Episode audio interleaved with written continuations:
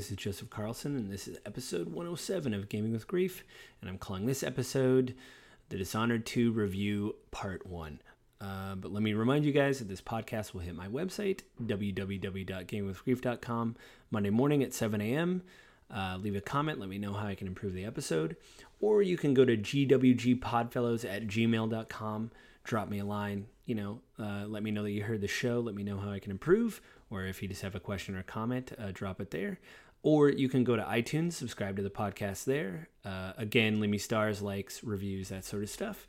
And you can go to the Google Play Store and download it there if you're an Android listener and subscribe there. I don't really know a lot about the Android store, so do what you would do there to rate the podcast. You can also find me at JustLittleJoe on Twitter. Let me know what you think of the episode there. This episode I'm calling, the Dishonored 2 Review Part 1 because... I'm going to review Dishonored, but I actually had to work a lot of overtime this week and wasn't able to finish the game, but it was kind of a happy accident because what happened was I was able to spend about an hour, hour and a half, 2 hours to kind of dive in and get some history of the game and how it was developed by the studio, Arkane Studios. There's a great kind of YouTube online company called NoClip. I don't know how they would characterize themselves, but they do documentaries about video games, and that's kind of a rare thing. You can donate to their Patreon or watch their YouTube videos. They've done documentaries about Final Fantasy XIV and how it was reborn into Final Fantasy XIV A Realm Reborn. They've done things on the 2016 version of Doom that id Software kind of reiterated and kind of made a new version of Doom. That's there. I watched that. And this, they actually just on, what's the date I got here? On May 10th, 2021, they released a documentary about Dishonored. They went and interviewed people from Arkane. They covered Dishonored 1 and Dishonored 2, and I thought it was pretty great. It was kind of kismet since I was doing all this research and trying to find out more about the game. So I actually watched the NoClip documentary. And just, again, like the other kind of reviews and things I've done, I'm just going to give you the bullet points, but please go support NoClip. They're doing great work. I am actually a Patreon member. I give them $3 a month. So you can go as little as a dollar a month. It helps pay for them to fly places and interview developers and, edit. They have to edit things full time. I believe I just saw that they released a documentary on Dark Souls. So that's going to be pretty interesting. I'll be watching that. I think for patrons it hits early. I usually just wait for it to go to YouTube and then watch it there. It really helped me dive into the game. The documentary is about an hour long, and they interview several of the developers. There's a French studio, I want to say in Lyon, France. I hope I got that right. That's one thing I actually didn't write down, but I know it's a French studio. And there's one in Texas. So they would both talk about both people they developed on both sides of the ocean. When they talked to them, they said that they basically had a web portal open the whole time, a video audio web portal, and they could actually buzz the people in the other city and say, hey, we got a question. Can you do this or that? And they said sometimes it created problems because obviously time zones and such were, oh, yeah, they're in bed. This sucks. Oh, they'll be here, blah, blah, blah. But it was kind of interesting. I played Dishonored 1 when it was released. I actually didn't write down when that was released, but I did write down Dishonored 2 was released on November 11th, 2016. Got pretty good reviews. IGN gave it a 9.3. PC Gamer gave it a 93. Right now on Metacritic, it sits at an 88. So that's pretty cool. But it was really interesting to hear, where they initially came up with the ideas for the game. They originally pitched the game to each other as they wanted to do something like Dishonored 1, but put it in Japan. And they talked about, it's boring. Everybody wants to make an assassin game in Japan. Everybody wants to do something in Japan. We need to do something different. So somebody just came upon the idea of, we're in Europe. Why don't we just kind of use Europe as an inspiration. Dunwall was kind of London. If you look at the aesthetics of the original game that took place in Dunwall, they used a lot of industrial, industrial revolution architecture. There's a lot of cold metal walls. Definitely everything used whale oil, so the term whale punk I heard was coined. I don't know if that's true or not. I mean, I heard it used a lot. I don't know who coined it, but I don't know if originally in history they called it whale punk. I'm sure they just use whale oil and stuff like that. But yeah, they all kind of like brainstormed and they said, well, what if we did it in Europe? And they started showing design documents and art, and you could definitely see where the inspiration of like Spain and just beautiful cities that definitely have more of an open European, what I'm guessing is European. I've never been to Europe, but you do get this feeling that it is not America, obviously. So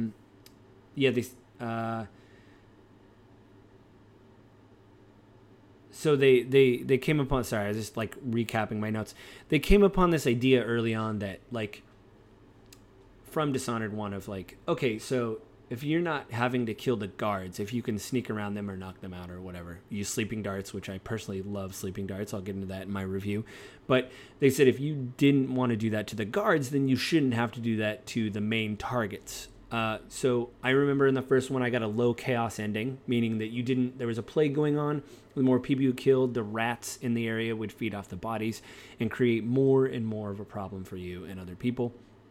I thought this was a cool idea, but it just caused so much trouble. You kill one body and there's a head rolling around, then someone else comes and sees it. And yes, you can hide the bodies and all this, but it's hard when there's body parts lying around because you could decapitate people in that if you ever played the first one. So they really kept that idea alive in the second one. They said, okay, so we have to get... They wanted people to play their way. And they said, you know, and this is my Breath of the Wild disclaimer. They said... They want people to have the wow moment of seeing something in a way that they, you know, that you didn't think of, and just going, wow, they planned for that. And they told this incredibly long story about in the first game there was like a masquerade party where everybody was wearing masks. I barely remember it, but they said there was so much planning to go into. Well, what if instead of this duel that happens at the party, what if the player just decides to use the sleep dart? What if the player does decide to kill this person? What if the player decides to... There was 3 targets at the masquerade party, and they said that it was procedurally generated every time you would load into the level. Like, you know, the first time you would load in, it would lock that, whatever, but if you had a second playthrough, it would be different. So he said there was so much scripting to determine, so what if they do this to the... Because every... If I remember right, and from the footage I showed, each of your targets in that level wore a different color costume, like white and red, and I think black.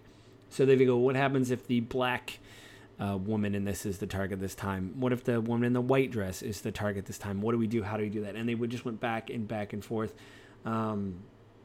So what they did is they tried to set you, again, like the first game, you could go incredibly non-stealth. You could sneak through everything, not be detected. There's a ghost run, which I looked at the achievements. That seems impossible. But I looked online, and somebody said you can do it. It has to be you were spotted under a few amount of times. So you can still be spotted, but it has to be like a handful of times, I think. Because they understand it's probably very difficult to do that. But they said, so what they try to do is put you outside the level and make you really think about how to infiltrate the areas, and they tried to do that with every level. And they had an idea of having you, when you got done with the target, they planned for you to decide to leave. So like instead of the level just ending, you can tell, you know, there'll be different points in the game. And even in the second one, there was points in the game where it said, you know, do you want to leave this area or go to the next area? Do you want to stay? Because obviously you can explore, you can find collectibles, stuff like that. It was really, really, really well thought out. There's some levels that I'll talk about later when I do the part 2 review, because they go into detail on certain levels that stood out. One of them I played, and I'll talk about it in my review. The other one is in the second half, which I'll play and have the full review next week. But what I thought was really interesting was they said, you know, they almost looked at themselves as competition, which blows my mind. I guess every game developer, anybody who does that when they're doing their own stuff, but they said, you know, there's really big standout levels in the first game, and we thought, what do we do? Well, they did, and in a big way. But one other thing I want to talk about. So, of course, this is called Gaming with Grief. I do talk about grief in games. In the first game, your mother, the Empress, dies, and it's sad. She's assassinated. And the second game takes place 15 years later. It's the anniversary of her death. People are coming from all over to pay homage to her. You and your father, Corvo, who is the main character in the first game, are in a big hall. And it is taken over by your aunt, who basically wants to reclaim the throne because she was basically thrown out of court. And she is the rightful heir and the rightful empress. So what I thought was interesting about that was... there's some things in the beginning where you have a painting of your mother and people put roses down to, pay homage to her or pay their respects. But there was an interesting part. In the first game, there was something called a heart, which is this weird heart with a clock machine in it. And when you would hold it up, it would show you where collectibles are and stuff like that. And I don't remember in the first one. But in the second one, when you get the heart, you meet somebody called the Outsider, who was in the first one. They give you powers like to teleport and stop time and things like that. Really cool. In the second game, they do that. But what they do is because you can do a run with no powers. So you can tell the Outsider, no, I don't really want your gifts. If you take the gifts from the Outsider, you have this scene where you go through this void area. And he's like, go take my other gifts. And you basically go get the heart again. But what I thought was interesting about this, and I'm thinking about more and more, and I'm going to talk about it more in my second part of the review because I'm kind of in the middle of this. But my initial impressions are, when you take the heart, the ghost of your mother appears and says, I am here. I don't have a lot of time, but I'll be with you in the heart, and I'll do what I can. And so when you use the heart in the second game, it also shows you... where the collectible and stuff like that. But you can point the heart at people. And again, I don't remember this happened in the first game. If it did, I'm sorry. But I just think about it now because it's happening a lot. If you point the heart at somebody and hit the attack button, the heart will whisper to you in your mother's voice secrets that people are thinking or desires. Or if you point at an object in a city, your mom talks about how she wished she took you out more. When you go to the Karnaka, the second level, it's basically like Spain, in my opinion, what I've seen of Spain, photos and videos of Spain. And she says, I really wanted to take you out of town one more time. I really wanted to spend more time with you. This would have been a great way to do it, and I'll never do it. So there's these really weird sections, not weird, but kind of integrated sections of grief in the game where you are actively talking to your mother, or at least she's talking to you through this heart. And that was something that I found kind of fascinating. And there's a scene halfway through the game where you go back into the void, you confront the main villain who also has similar powers to you, and then your mother comes back to you in a vision when you wake up and says, I'm here with you, but I don't have much time, and I will basically be going soon. And you ask your mother, did everything I just go through was a dream? And she says it was not. And she says some things to you that have to do with the plot, which I'll get into next week. But she disappears. And one other interesting thing that I thought was the dev team said, the actress that plays your mother, they gave her name. I didn't write it down. I'm a bad person. But they said that what they thought was so interesting is the fact that people loved her voice, and they thought she did an amazing job. But what people don't know is she actually does the voice of Eric Cartman's mother on South Park. And hearing that kind of blew me away because I've fallen off with South Park. I kind of watched Fallout. But over the years, her mother's voice is so distinct. She's now playing a completely different character that's grief-stricken. She's died. She's following you around. It's just a completely different thing of voice acting from, the South Park. And it really blew me away, and I thought it was really amazing. So that's it. I think I don't want to go too much into the documentary. Again, there's some notes I have in certain levels that I'll get into. One of them I'll get into now when I do my review, but the other one will come next week because I haven't got to that level yet. But they just showed a little teasers for it in the documentary to not give away too much. But they it intrigued me, so I want to see where that goes. But yeah, my review of Dishonored 2. Again, I'm reviewing this because my friend Benjamin Nelson, who passed away, I talked about him last week. He bought me this game when it came out, and I never finished it. So now I'm playing it and finishing it, and it is really good. It does remind me a lot of the first one, obviously. There's a weird choice you have in the beginning of the game when the coup happens and your aunt tries to take over, they give you a very quick choice. They say, do you want to play as Corvo like you did in the first game, or do you want to play as Emily? And what I think is really interesting about that is, before I played, I asked a friend of mine, I said, is there a difference between the first and second game with Corvo? Does he get new powers or anything? Is there any kind of new cool game mechanics? And he says, well, he doesn't get any new powers because my friend played the game years ago. And I said, well, why would I play him? Because it's like he's just doing this. I mean, obviously the environments are new and there's some really cool new levels. And, maybe there's some new physics options. You can chain things together.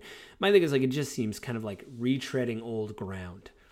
So that's why I played as Emily, the woman, his daughter, who is the Empress now, and Emily Caldwell. I heard her name a lot because I died, and people taunt you when you die.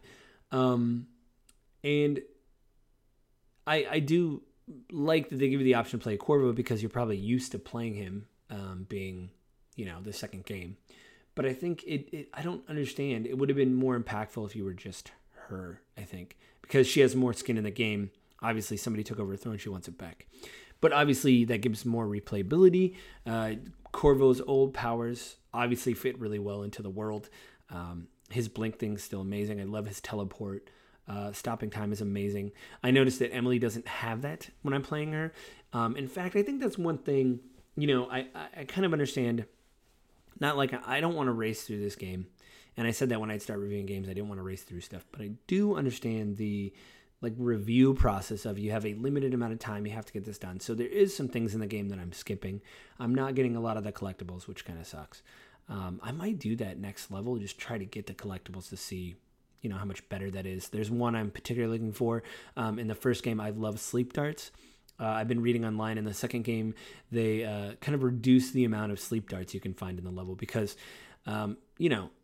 killing people is cool and everything. The high chaos, low chaos thing is neat.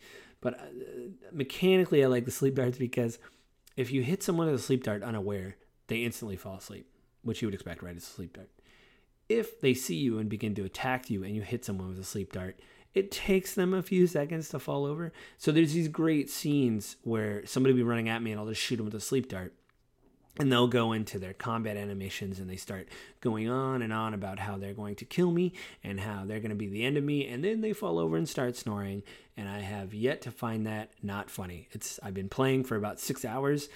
It is hilarious and I love it and I will continue to do it. Anyway, there is a bone charm, which is basically like a mod that you can equip that allows you to possibly pick up your sleep dart from after you use it for somebody. So I want to get that because I love sleep darts. I'm addicted to them. I want to knock people out and make them fall asleep. And I still love that they brought back from the first game, which is the snoring mechanic, which isn't really a mechanic. It's just something that, I guess mechanic's a bad word, but it's basically something that happens when you shoot someone with a sleep dart, and they just start snoring. And it's great to just hear them napping. I've gone non-lethal. I've been able to take out the target so far without killing anybody. There was one guy, Jindosh, who's in the Clockwork Mansion, which is one of the standout missions I wanted to talk about in my review. In the documentary, they went into great detail about how you would hit a lever in this house and the walls would realign. Rooms would come out of nowhere, like a bathroom would turn into a study. You could turn on different parts of power towards the end of the mission. And Jindosh uses an intercom system, and he actually speaks through these metal soldiers called clockwork soldiers that he's created. They have swords for arms, and they suck. I hate them. They see you all the time. But there's a way to make it so they don't attack you. It's very difficult. I watched some walkthroughs online to try to get that straight. It was really, really hard. But needless to say, I was going to kill him because here's the deal. He's very smug, and he talks to you through the intercom about how useless you are and blah, especially if you die. He taunts you. You have a second for the load screen where he says something about how useless you were, how you failed as an empress, which I guess you have if you're dead. And then there's another thing with this house. Nothing in this house needs to change the way it does, but this guy's an inventor. He made these clockwork soldiers, and he invented this house that the things come out of nowhere, and the designers went into great detail about how they had to make everything move, and they showed these pre-visualization concepts of walls sliding in and out and how long it would take and where they would go. And there was only one section where they cheated. They said everything had to move into the walls or move out of the way to create another room or fold into each other. But there was only one part they cheated where they said a ceiling comes down and some stuff gets moved out of the way. And they said that's the only time you cheated. You can't break the camera, but if you did, you would notice that that stuff goes outside the walls of the mansion. And they only did that once because they said there was no other way to do it. So they said we cheated once, but so be it. It's something design-wise, it's amazing. In fact, if I do, I think you can go back and play chapters. If not, I'll probably end up at least playing it again to get to the Clockwork Mansion, because what I think is I want to excuse me, I want to see more of that place and how it connects and how to get around. Luckily, someone online showed me how to get through a maintenance hatch, but I did take out Jindosh non-violently. You basically give him electroshock to ruin his brain so he can no longer create these soldiers that he's going to create. He doesn't understand, like, after you electroshock, he doesn't know how to do a simple equation. He kind of verbally goes over this, goes over this verbal equation in his mind and doesn't understand what to do or how to do normal things that he would normally, do. And so I took, like, this grim pleasure in, he's still around, but he's useless. That was kind of neat. I did kind of get a thing, too, where I killed his clockwork soldiers in front of him, and I did the same thing with the sleep darts where he had his gun pointed at me. I shot him with the sleep dart, and the moment he was going to pull the trigger, the sleep dart came into effect, and he fell over and started snoring. And I just carried him on my shoulder and just walked around. It was great, and I was looting his cabinets. I was just kind of looking around like, oh, painting, that's kind of cool. Oh, let me read your notes. While I have this sleeping guy on my shoulder, and I'm about to just make him pay for what he did. But I did want to make him pay because, again, I don't like, he's smug and he has his big house. It's useless. And he thinks he's great because he made the mansions and he made metal death machines. So to me, it's totally makes sense that I would kill him because, he's just a bad guy. But that's like the fourth level in the game. In this game, they added the Dreadful Whale, which is kind of like this offshore ship you're with. Megan Foster is like the captain, and you're basically going on missions trying to figure out why this woman took over your you don't think it's as plain as her just wanting to be the Empress one day. So you're kind of going out taking out her lieutenants non-violently or violently, and you're just kind of sneaking through the game, going to these different places. Some of the things that was kind of unclear on why certain things were happening. It's like, why am I going after this person? Oh, and then they'd kind of like right before the mission say, this is why you're going after this person. I do appreciate that. There's some kind of old game holdouts though. The idea that like when you load into a cutscreen, it fades to black and then fades back in so the cutscreen can load when people are talking, which is a thing that happens today in games. But I remember it more back, when this game was released, was if there's kind of ancillary dialogue of two. If you walk in a room and two people are speaking, if you load a cutscene, it just cuts those people off so that way you can watch the cutscene, which I guess is better than Skyrim, because in Skyrim you would people would talk over to each other and you had absolutely no idea what was talking, who was talking, or what was going on. I do like Emily's powers, but because I'm trying to play the game for review, I haven't been able to find a lot of the runes that allow you to unlock her powers. She can chain two people together, called Domino. So if you chain people together and kill one person, the other person dies. You can create a shadowy doppelganger, which it's like a decoy. People will think you're in the corner. Instead of teleporting like Corvo, you use this dark arm to pull yourself to a thing, which is kind of cool. But what sucks is people see you when you're getting pulled across the room.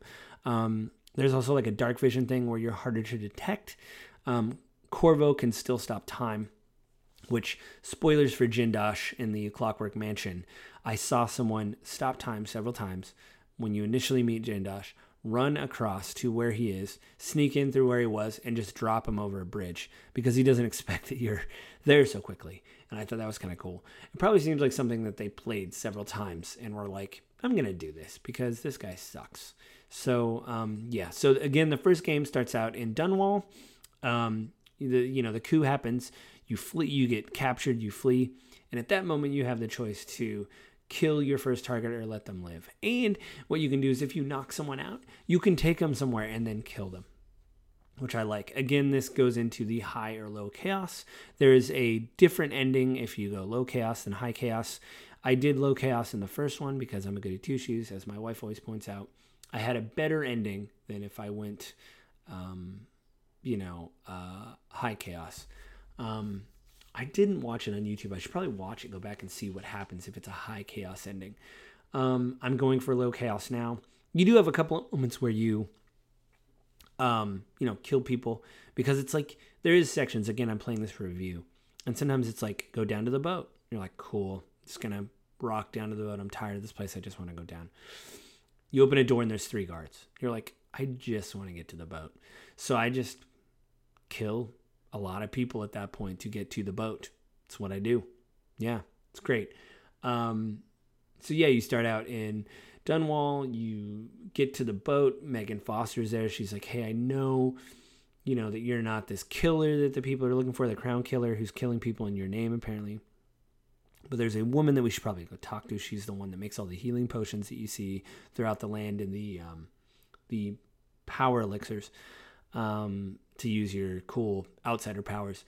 We should go talk to her. That leads to a really cool mission where it's like Dr. Jekyll and Mr. Hyde, where the doctor is doing experiments on herself or gets a wrong potion, basically is tricked into taking a wrong potion and becomes this insane killer. And then the potion, she wakes up, doesn't remember anything. You basically make an antidote. You can kill her or give her the antidote. I gave her the antidote and said, just stay here. Again, I'm trying to be non-lethal, except for those few couple of things that, that I just want to get done with the level. There is a sense of completion when you're done where you, especially this level getting from the Clockwork Mansion, where I got an ally, Sokolov, who's like the scientist. I got him out of the Clockwork Mansion and then got Jindosh.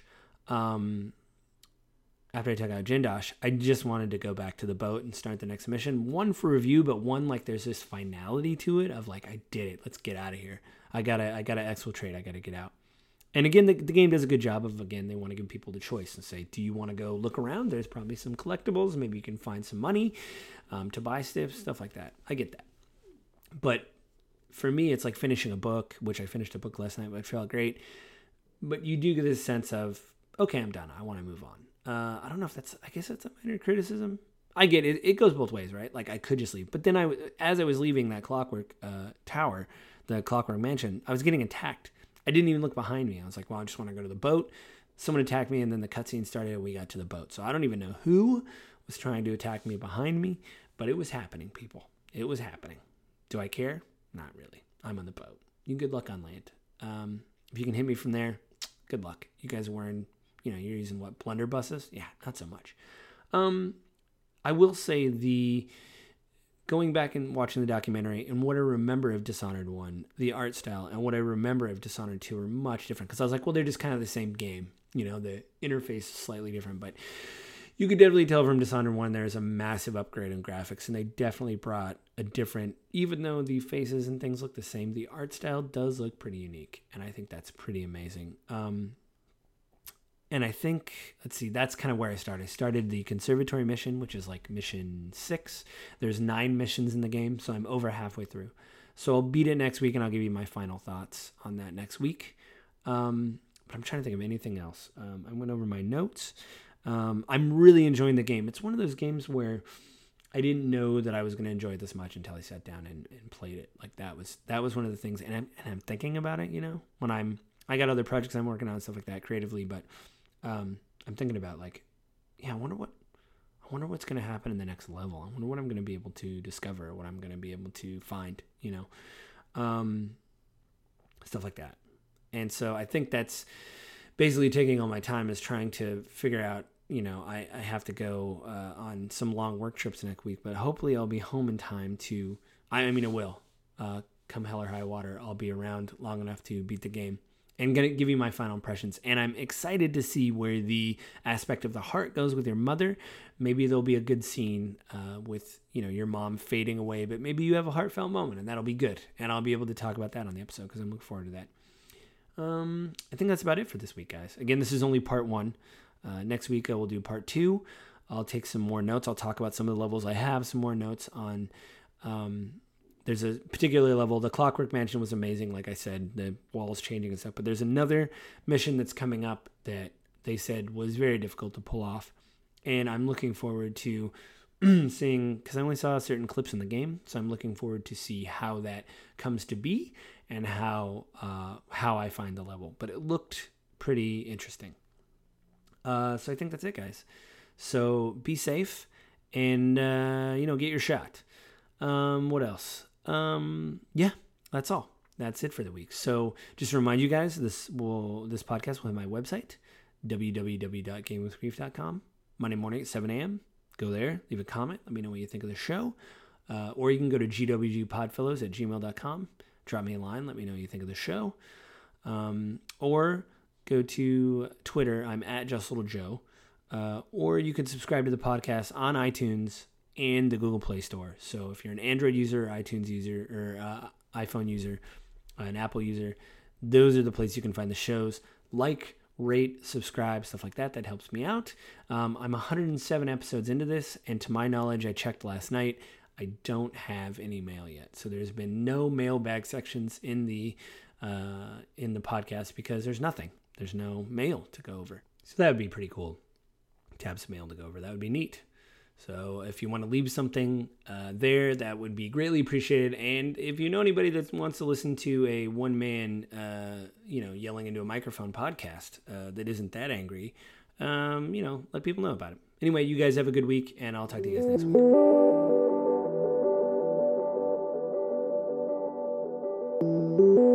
week.